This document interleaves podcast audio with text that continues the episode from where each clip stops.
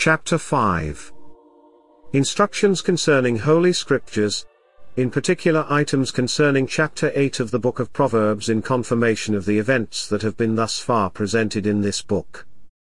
52. I will converse, O Lord, with thy great majesty, since thou art the God of mercies, though I am but dust and ashes. Genesis 18:17. And I will supplicate thy incomprehensible immensity, to look from thy exalted throne upon me, thy most vile and useless creature.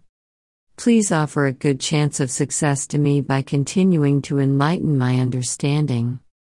Speak, O Lord, for thy servant heareth. 1 Kings 3:10. Then the Most High, the corrector of the wise, spoke to me. He referred me to the eighth chapter of the Proverbs and gave me the understanding of its mysteries. First, I was given the literal wording of the chapter, which is as follows Proverbs 8:22 31. The Lord possessed me in the beginning of his ways before he made anything from the beginning. I was set up from eternity and of old, before the earth was made. The depths were not as yet, and I was already conceived, neither had the fountains of waters as yet sprung out. The mountains with their huge bulk had not as yet been established, before the hills I was brought forth. He had not yet made the earth, nor the rivers, nor the poles of the earth. When he prepared the heavens, I was present, when with a certain law and compass he enclosed the depths. When he established the sky above and poised the fountains of the waters. When he compassed the sea with its bounds, and set a law to the waters that they should not pass their limits, when he balanced the foundations of the earth. I was with him forming all things, and was delighted every day, playing before him all the times. Playing in the world, and my delights were to be with the children of men. 54. This is the portion of the Proverbs, of which the Most High gave me an understanding. I understood at first that it treats of the ideas or decrees, which were in the divine mind before the creation of the world, and that, in its literal sense, it speaks of the person of the incarnate Word and of His most holy Mother, while in its mystical sense it refers to the holy angels and prophets. For before decreeing or forming the ideals of the rest of the material creation, he formed and decreed their prototype, the most sacred humanity of Christ, and of his purest mother, and this is indicated by the first words. 55. The Lord possessed me in the beginning of his ways. In God, there are no ways, and his divinity does not need them, but he made use of them in order that by them we may know him, and that all of us creatures, who are capable of knowing him, may tend toward him. In this beginning, before he formed any other ideal in his mind, because he desired to create paths and open ways in his mind for the communication of the divinity, he decreed, as a beginning, the formation of the humanity of the Word, who was to be the highway by which the other creatures might come to the Father. John 14:6. Joined with this decree was that of his most holy mother, through whom his divinity was to enter into the world, becoming man and being born from her as God and man. Therefore it is said, God possessed me, since both were possessed by his majesty, for as to his divinity, he was the possession, the property, and the treasure of the Father without possibility of separation, because Father and Son are one. Of the same substance and divinity with the Holy Ghost, and also as to his humanity, the Father possessed the Son.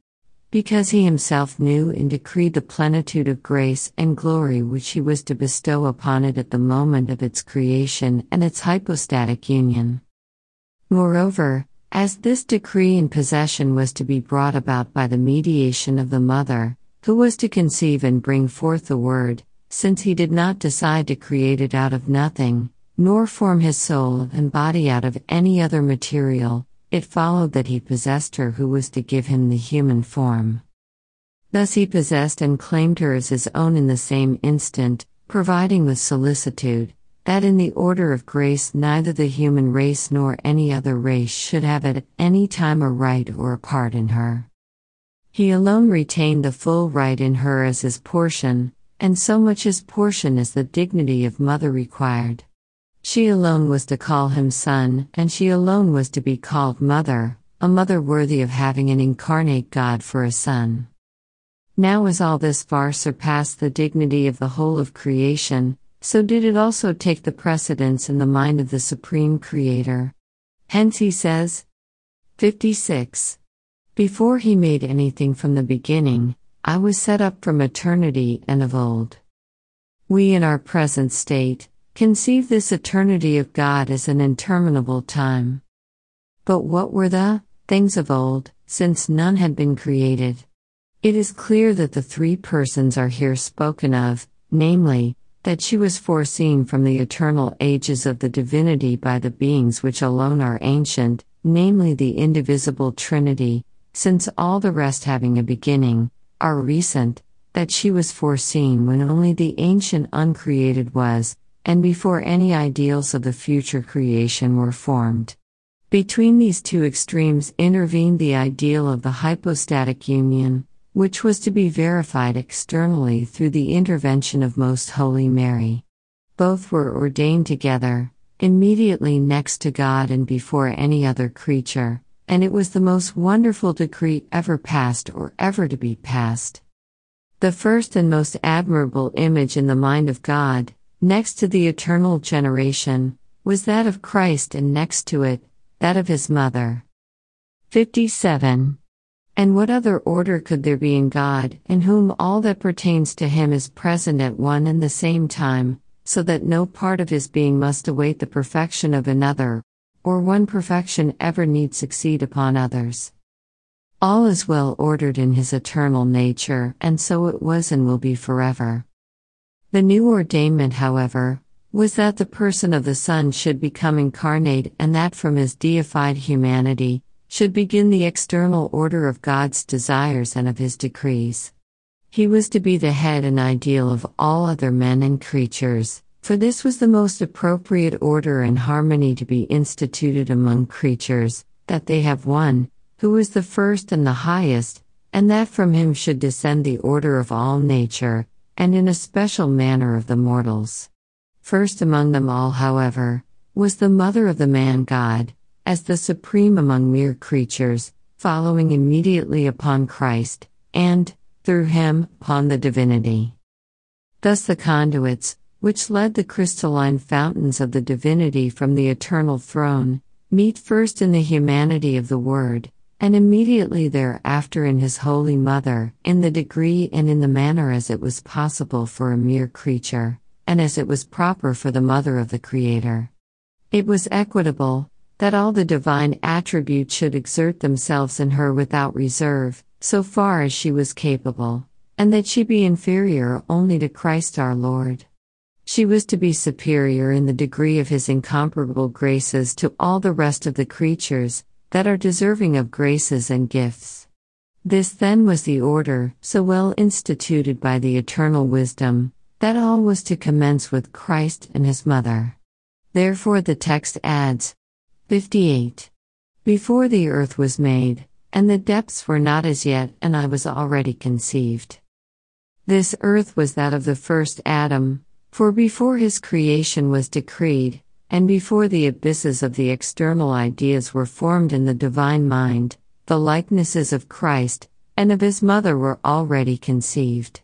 The forms are called abysses, because there is an infinite distance between the being of God and that of creatures.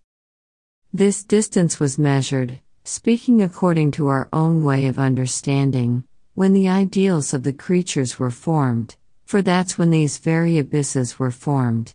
Not only was the Word conceived before all these by eternal generation from the Father, but his temporal generation from the Virgin Mother full of grace had already been decreed and conceived in the divine mind. Inasmuch as no efficacious and complete decree of this temporal generation could exist without at the same time including his mother, and such a mother, the Most Holy Mary was conce one bed there, and then within that beautiful immensity, and her eternal record was written in the bosom of the divinity, in order that for all the ages it should never be blotted out. She was stamped and delineated in the mind of the eternal artificer, and possessed the inseparable embraces of his love. 59. Neither had the fountains of waters as yet sprung out.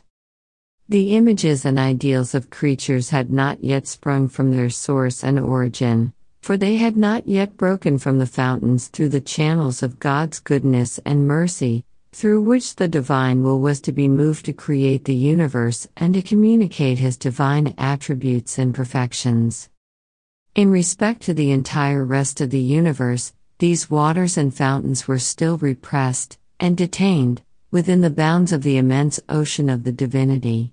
In his own being, there were as yet no founts or currents for outward manifestation, not having until then met their proper object, namely, men. But when these were encountered, the sacred humanity of Christ and his Virgin Mother had already furnished proper objects of benevolence. And therefore it is added 60. The mountains with their huge bulk had not been established, for God had not as yet then decreed the creation of the high mountains, the patriarchs, prophets, apostles, and martyrs, or the other saints of great holiness, and this was not yet exerting its full weight and force in the mighty and sweet manner, Solomon 8 1, in which God executes his counsels and great works. And not only before the mountains, which are the great saints, but also before the hills I was brought forth, which are the orders of the holy angels. Before them, the divine mind had conceived the most holy humanity united hypostatically with the divine word and the mother who bore it. The Son and the Mother were conceived before the hierarchies of the angelic hosts, so that what David said in the eighth psalm becomes intelligible What is man that thou art mindful of him, or the Son of Man, that thou visit him? Thou hast made him a little lesser than the angels, thou hast crowned him with glory and honor. Thou hast set him over the works of thy hands, thou hast subjected all things under his feet. Psalm 8 5 8 Let all understand and know that there is a God man who is above all angels and men, and that all are his inferiors and his servants. For being the first of men, he is God at the same time. He is the first in the divine mind and in the divine will, and with him is associated and inseparably connected, one woman and virgin. His mother, the exalted queen of all creation. 61. And if man, as says the same psalm, was crowned with glory and was constituted above all the works of the hand of the Lord, it was because the God man, his chief, had merited both this crown and also that which is borne by the angels. The same psalm adds that, after having made man a little less than the angels, he placed him over the works of his hands. Yet these very angels were works of his hands. Thus David spoke to the whole human race, when he said, God made man a little less than the angels, but although man was inferior in his nature, one man is found who is of superior make and is set over these same angels, who were works of the hand of God. This superiority is in the order of grace, not only as far as his divinity united to the humanity is concerned, but also in regard to the humanity itself, in so far as grace was conferred by the hypostatic union. In a proportionate degree, his most holy mother likewise attained this superiority, just as some saints, in virtue of the same incarnate Lord, can reach a station and throne superior to that of the angels. 62. It is further said, I was brought forth, or born, which means more than being conceived, for the latter refers to the divine intellect of the Blessed Trinity at the instant when the Incarnation was known and, as it were, weighed in regard to its propriety. But to be brought forth refers to the act of the divine will, which determined upon this work, for the most holy Trinity, in its divine counsels, resolved upon the efficacious execution of this work by determining and preliminarily putting into effect the wonderful decree of the hypostatic union and of calling into being Mary most holy. That is the reason for using first the word conceived, and then the words brought forth, or born, for in reality the work was at first conceived and then immediately afterwards determined upon and willed. 63. He had not yet made the earth, nor the rivers, nor the poles of the world. Before the creation of the second earth, namely, the earthly paradise, the sense in which the earth is mentioned a second time, into which the first man, after he had been created from the first earth of the Damascene plains, was placed, and where he sinned, the sacred humanity of the Word and the material from which it was to spring, namely the Virgin, was determined upon. For it was necessary that God should provide beforehand against her participating in sin and against her being in any way subject to it. The rivers and poles of the earth are the militant church, and the gifts of grace which were to flow from the sources of the divinity. These were to flow toward all men and with efficacy to the saints and the foreknown. Fixed in God as in their pole or pivot, and being dependent upon Him, they nevertheless move around Him in seeking after the virtues of faith, hope, and charity, through which they sustain, vivify, and direct themselves, though yet entangled in human conversation. They are drawn toward their last end and toward the highest good, without swerving from the center about which they turn. Also, the sacraments and the institutions of the Church are here signified, her safety and stability, her beauty and sanctity without blot or wrinkle. Ephesians 5:27 For this is what is meant by this circumference and these rivers. Before the Most High prepared all this and ordained this mystical sphere and system, of which Christ was to be the center and head, he decreed the union of the Word with human nature, and foresaw his mother through whom he was to execute these wonders in the world. 64. When he prepared the heavens, I was there. When he prepared and preordained the heaven and the reward, which was to be given to the just sons of the church after their sojourn upon the earth. It was already decreed the union of the humanity with the Word, thereby meriting grace as their head, and with him his mother most holy. Having destined the greater part of this grace for the mother and the son, he then disposed and arranged similar gifts of glory for the other saints. 65. When with a certain law and compass he enclosed the depths, namely, when he decided to close the abysses of his divinity in the person of the Son according to a certain law and measure, which no living being can ever compass or understand. He delineated this sphere and circumference, where none could nor ever can enter, except only the Word, since none but himself can ever fill his place. For thus he was able to empty, Philippians 11:7, and humiliate his divinity in the humanity, then, both humanity and divinity, in the womb of the Most Holy Mary, afterwards, in the small quantity and species of the bread and wine, and finally, in the narrow space of sinful mortal hearts. All this is indicated by the words, abysses, law and circle or limits. They are called certain on account of their vast bearing, and also on account of the certainty with which they were to be fulfilled, in spite of seeming impossibility, and on account of the difficulty of explaining them in words. It certainly did not appear feasible that the divinity should be subject to law, nor that it should enclose itself within determined limits. But the wisdom and the power of that same Lord made it possible and has accomplished it by enclosing himself in a designated created being. 66. When he established the sky above and poised the fountains of the waters, when he encompassed the sea with its bounds, and set a law to the waters, that they should not pass their limits. Here he calls the just, heavens, for that is what they are, as God remains and dwells within them by grace, and through it, according to each one's disposition, gives them courage and firmness to rise above the earth as long as they are pilgrims. Afterwards, he gives them a place and a dwelling in the heavenly Jerusalem according to their merits. For them, he poised the fountains and has divided them, distributing to each one with equity. He weighs the gifts of glory, the virtues, the helps, and the perfections, according to the dispositions of his wisdom. When he resolved to make the distributions of these waters of grace, he also resolved to give to the humanity united to the divinity all the ocean of graces and gifts, which naturally flowed from the divinity in its union with the only begotten of the Father.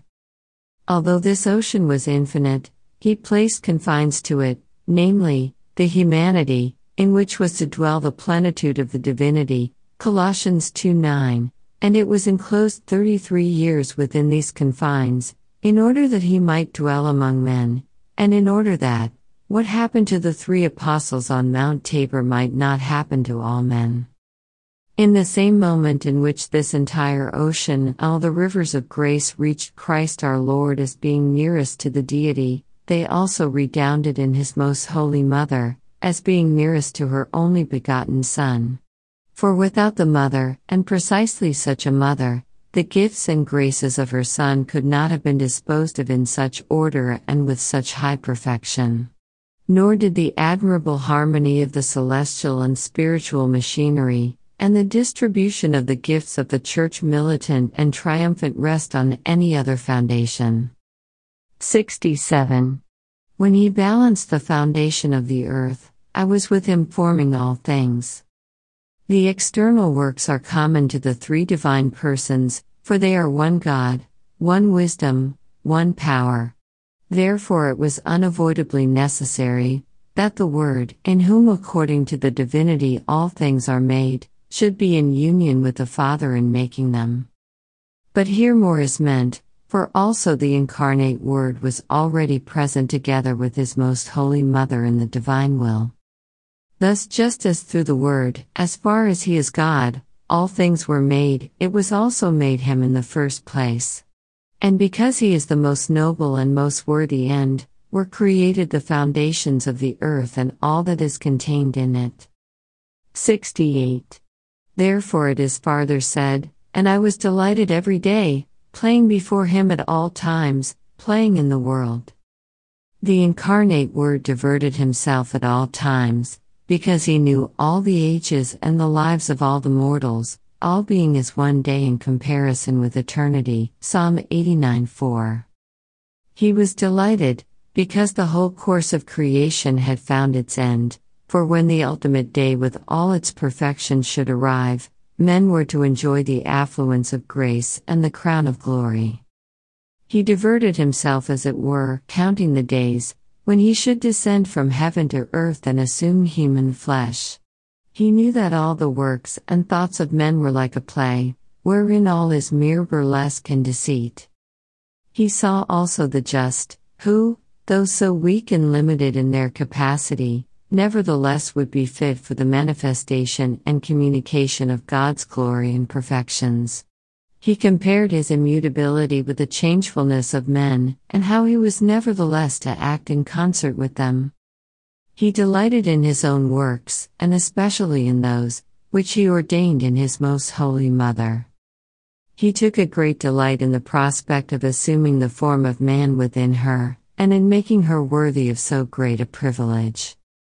And because the conception of these ideals, and the efficacious decree of the divine will in their regard, were to be followed by their actual fulfillment, therefore the divine word adds 69. And my delight is to be with the children of men. My recreation is to work for them and show them favors, my contentment is to die for them, and my joy is to be their teacher and their redeemer.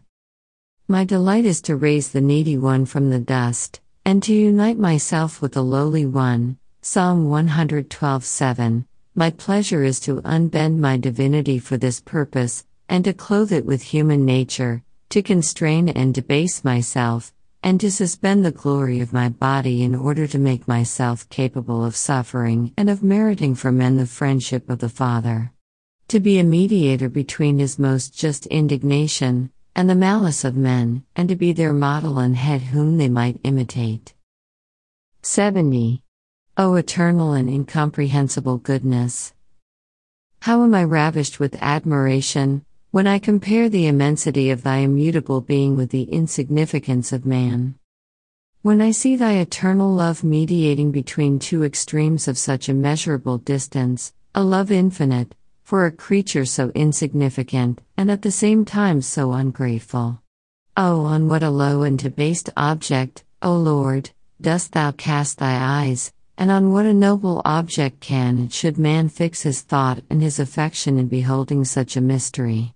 Filled with admiration and with sadness of heart, I lament over the unhappy state of men, their darkness and blindness, since they do not make any effort to understand how much Thy Majesty has been beforehand in looking down upon them, and in offering them true felicity, with such great love and care as if Thy own consisted in it. 71. All His works, and the disposition of them, as they were to be called into being, the Lord had in His mind from the beginning, and He numbered and weighed them according to His equity and rectitude. He knew the constitution of the world before its creation, as it is written in the Book of Wisdom, 718. He knew the beginning, the middle, and the end of time, the changes of the years and the courses of the ages, the disposition of the stars, the powers of the elements, the nature of animals, the wrath of wild beasts, the force of winds, the difference of plants, the virtues of roots, and the thoughts of men. All he weighed and counted, Solomon 11:21. Not only that which is literally true of the rational and irrational creatures, but he preordained also all that which is signified mystically by these creatures. But as this comes not within my scope at present, I do not speak of it in this place.